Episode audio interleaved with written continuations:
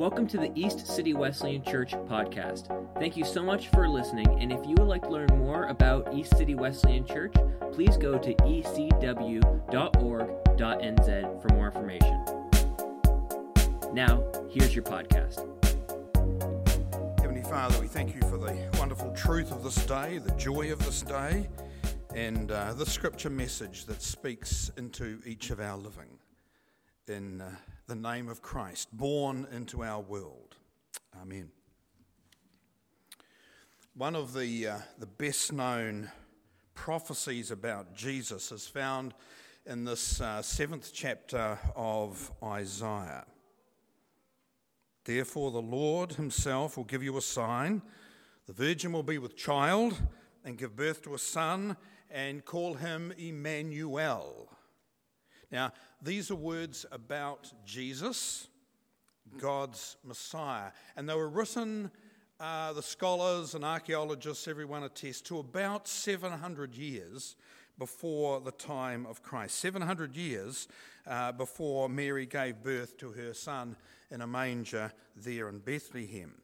And, and Matthew himself, and the writer of the gospel, cites these words saying that Jesus is the fulfillment of this prophecy from Isaiah. Now, scarcely any Old Testament verse has been more debated uh, and discussed than Isaiah 7, verse 14, because this verse tells us, perhaps more than any other, what it is about Jesus that is so special and so unique. Now, never before and never again will someone like Jesus walk this earth. So, what's so special about him? Why do we gather here like this on Christmas Day, along with millions and millions of Christians around the world? Why is his birth so significant? Well, this prophetic verse from Isaiah 7, it teaches us some of that essential truth. It says that Jesus was born of a virgin. Virgin will be with child. Now, obviously, if God can create the world from nothing, he can create a Y chromosome in a virgin's womb. So he designed the laws of the universe, he can supersede them. But the question is why did God, why was it necessary for Jesus to be born of a virgin? Well, it was, it was necessary because Jesus, God's Messiah, was more than a man. More than a prophet, he was God's own son. That's the language that's often used, doesn't it? God's own son. He was literally God in the flesh. Now, Jesus' life began there in Bethlehem, it was earthly life anyway. But that was not the beginning of his existence. And the Bible teaches us that Jesus existed before the world began.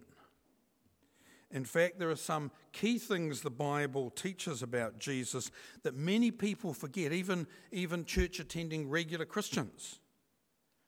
And the Bible teaches us that Jesus has always existed, that Jesus is God, and that Jesus created the world in that Trinitarian Godhead.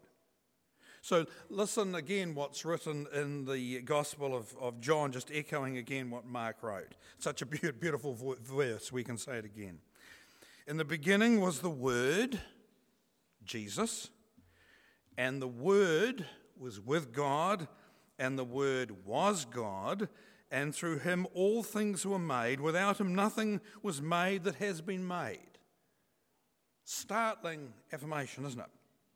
So these claims have not been made by any other major religious figure.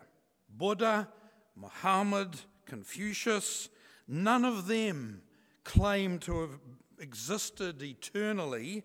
None of them claim to be God, and none of them claim to have created the universe. And none of their followers made such claims.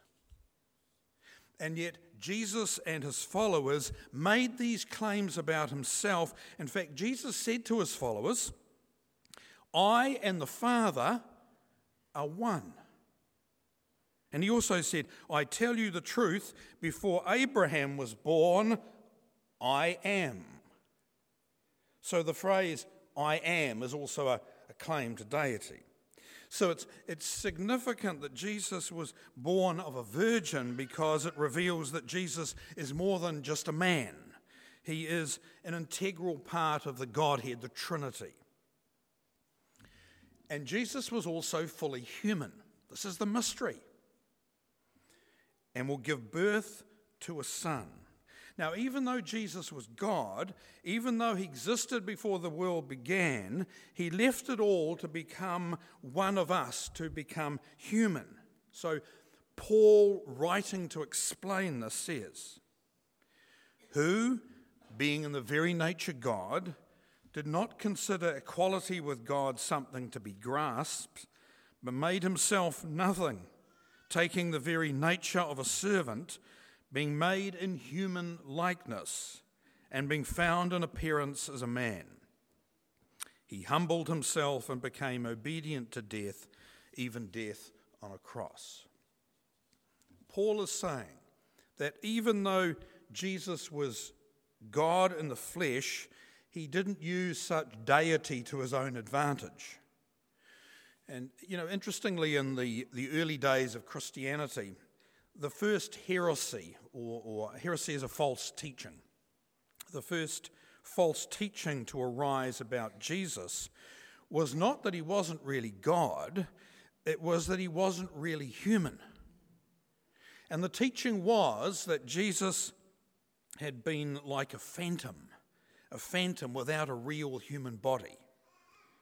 And even today, we sometimes struggle with the idea of the humanity of Christ. We sing Christmas songs with lines such as, The little Lord Jesus, no crying he makes.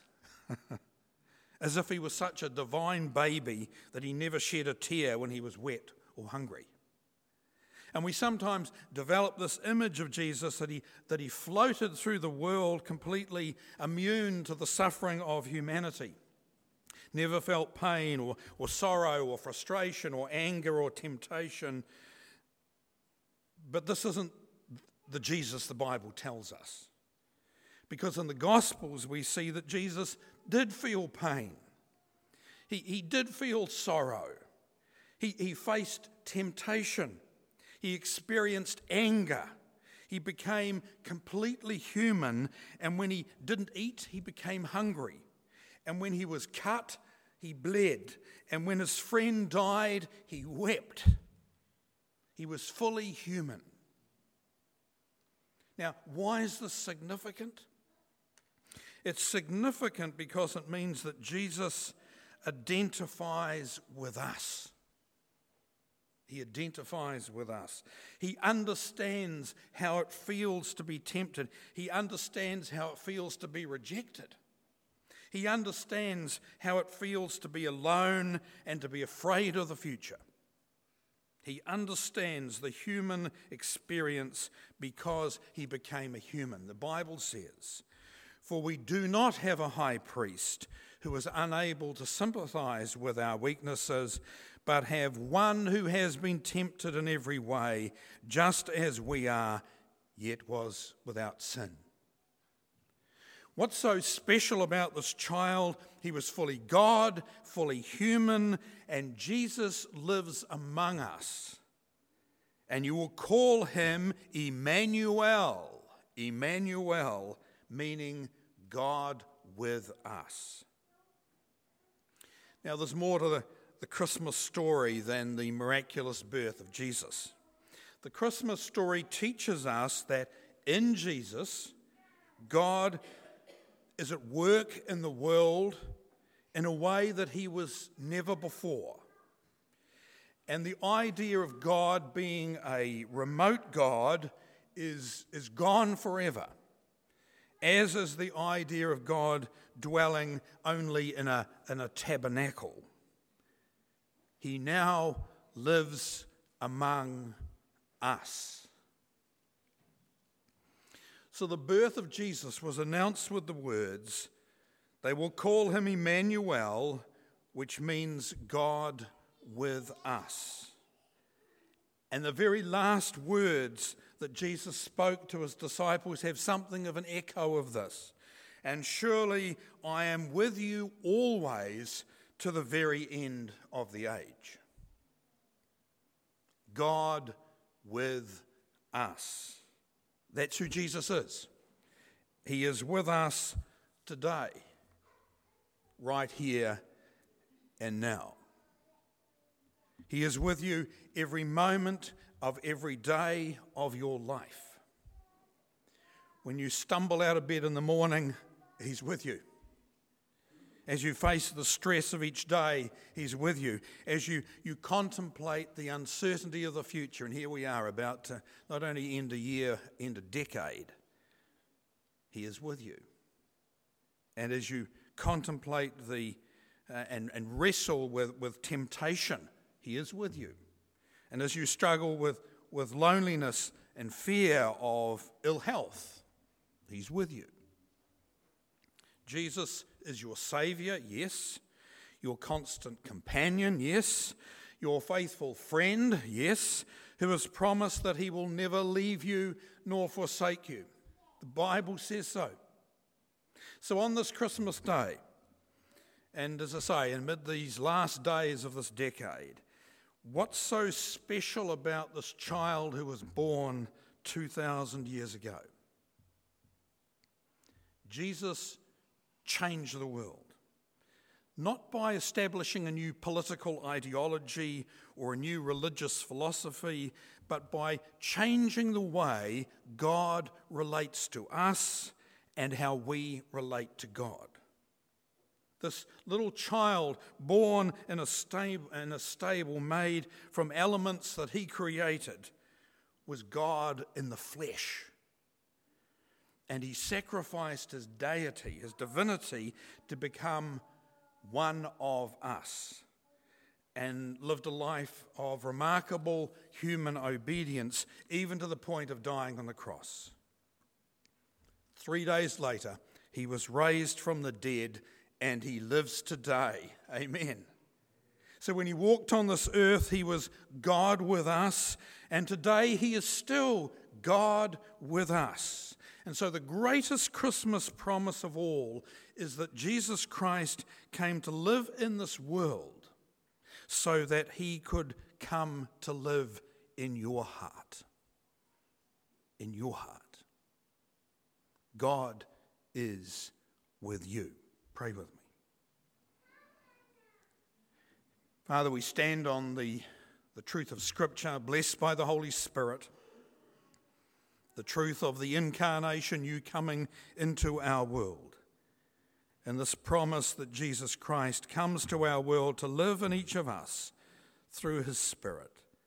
May that reality be true this very day. Help us to open our hearts and minds and every aspect of our living to your holiness, to your blessing, to your presence.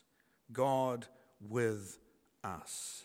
God with us. In the name of Christ, born into our world, we pray with thankful hearts. Amen.